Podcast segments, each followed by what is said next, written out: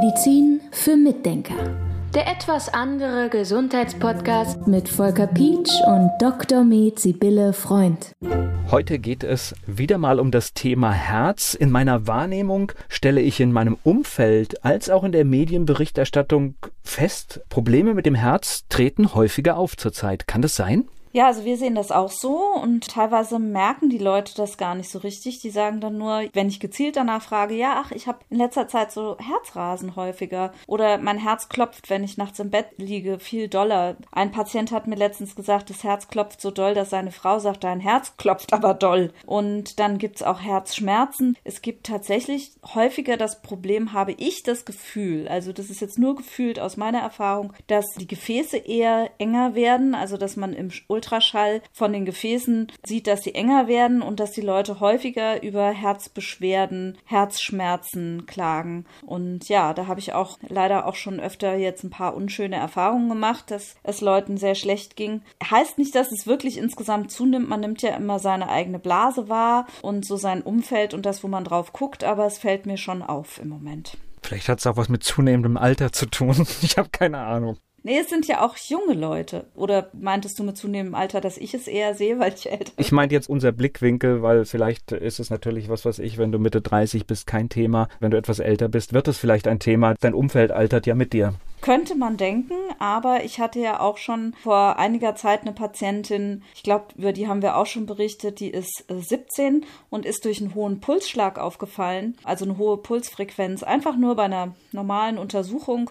Und dann habe ich die ans EKG gehängt und zwar an unser Vektor-EKG. Das ist ja ein spezielles EKG, also das zeichnet ganz normal EKG-Ströme auf, aber rechnet die um über ein Rechenzentrum und analysiert die mit KI, also mit künstlicher Intelligenz. Und diese Art Vektor-EKG ist super präzise, super feinfühlig, sehr sensibel, ja. Also ich hatte jetzt gerade aktuell eine Patientin, die hatte mal äh, Medikamente nehmen müssen für eine schwerwiegende Erkrankung und bei der sieht man Sachen am EKG, die sieht man am Vektor-EKG, die sieht man im normalen EKG gar nicht. Und die sind zurückzuführen auf diese Medikamente, weil diese Medikamente eben nicht so gut sind fürs Herz, ja. Da sieht man kleine Veränderungen. Das macht der Patientin jetzt nichts aus, aber die ist fit, der geht's gut, aber man sieht es halt, ja. Und das ist sehr beeindruckend, wie feine Veränderungen man da wahrnehmen kann. Ich bin ja hier, um naiv zu fragen, was ist ein normales EKG? Was passiert da überhaupt? Was siehst du da? Fangen wir mal da an. Warte, da komme ich gleich zurück. Ganz kurz die Geschichte noch fertig. Diese 17-Jährige, die hatte also diesen hohen Puls. Wir haben das Vektor-EKG geschrieben. Das war sehr auffällig. Ich habe sie in die Kinderklinik geschickt. Die haben gesagt, alles in Ordnung, das Kind kann rumlaufen, das ist gesund.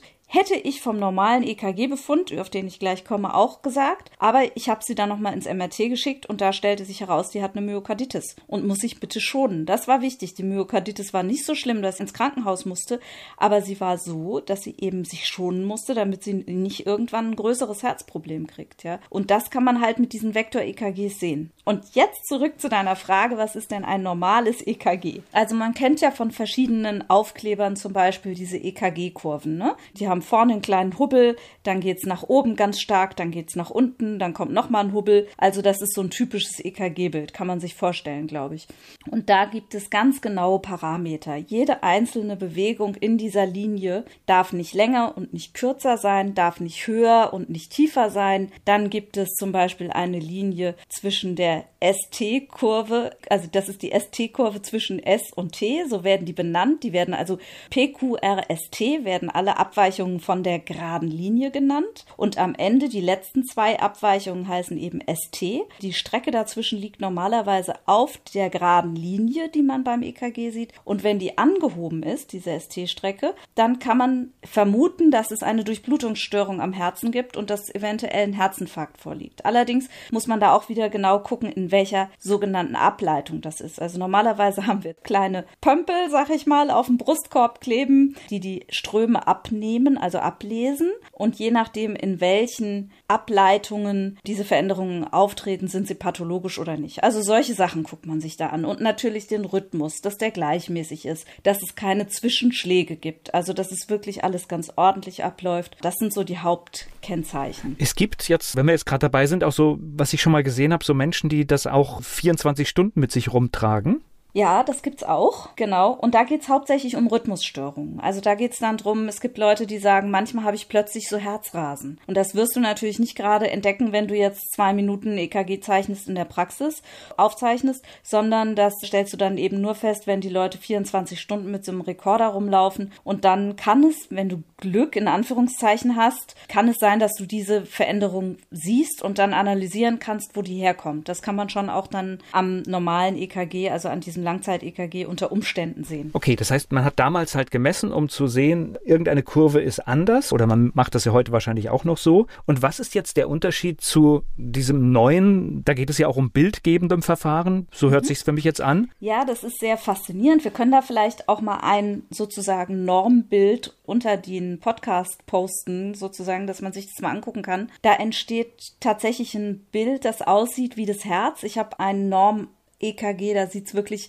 Vektor-EKG, da sieht's wirklich aus wie ein Herz. Das ist ganz schön. Und das hat also damit zu tun. EKGs hat man Ende des 19. Jahrhunderts angefangen zu schreiben. Und da hat man versucht, die irgendwie umzusetzen auf Papier. Und da hat man diese zweidimensionalen EKGs aufgezeichnet und konnte eben nicht mehr rausholen. Und heutzutage können wir dank KI eine Dreidimensionalität schaffen. Wir können also das Herz aus verschiedenen Perspektiven angucken. Wir können angucken, wie schnell der Strom über das Herz läuft. Also das Herz produziert ja einen eigenen Strom. Wir sind ja überhaupt sehr starke elektrische Wesen. Wir arbeiten viel mit Strom, ja. Also darüber können wir vielleicht auch noch mal einen Podcast machen, warum deshalb auch Elektrosmog für manche Menschen ein Thema ist. Also auf jeden Fall produziert das Herz an einer bestimmten Stelle, nämlich an den Vorhöfen, einen elektrischen Impuls und der läuft über das Herz drüber. Und da kann man ganz genau sehen jetzt bei dieser neuartigen Analyse, wie schnell an welchen Stellen der Strom übers Herz läuft und ob der Strom ordentlich übers Herz läuft oder ob es Stellen gibt, an denen diese Übertragung nicht in Ordnung ist oder gestört ist wegen einer Entzündung. Und das ist gerade in diesen Zeiten jetzt, wo wir eben häufiger mal Myokarditiden haben, ist das extrem spannend. Das heißt, man sieht dann auch die Stelle die betroffen ist. Man kann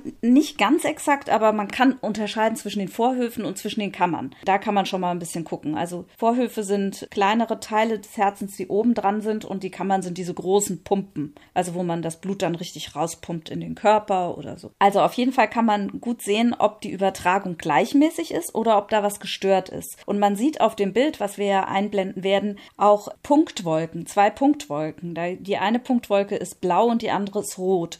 Und und das sind zum Beispiel Punktwolken, wenn die sehr weit auseinander gehen, dann kann man erkennen, dass es hier eine Übertragungsstörung des Stroms gibt. Ja, die Wolken jetzt sind ziemlich ähnlich, da ist es ruhig, aber man kann anhand dieser Punktewolken eben dann schon wieder was erkennen und das ist alles sehr spannend. Ich habe eine Patientin jetzt kürzlich gehabt, die hat eine massive Erschöpfung nach Impfung, schon seit anderthalb Jahren, der geht's richtig schlecht. Da habe ich so ein EKG gemacht und ich habe nur gesehen, dass die eine Punktewolke an den Vorhöfen massiv auseinanderging. Also da gibt es einen Wert, der heißt 4,5 und es sollte drunter liegen und die lag bei 36 oder so. Also richtig massiv problematisch. Und nur dieser eine Wert war nicht in Ordnung. Das EKG, was ich da auf, was man auch sehen kann, weiter unten in meinem Vektor-EKG, EKG, da sieht man ganz normale Ableitungen. Das sah vollkommen in Ordnung aus. Und dann habe ich gesagt, so, und Sie gehen bitte jetzt noch zu einem MRT, lassen ein MRT vom Herzen machen, weil das eventuell auch juristisch wichtig sein kann. Und dann kam das MRT zurück und das sagte, sie hatte eine Myokarditis und sie hat noch eine Entzündung des Herzbeutels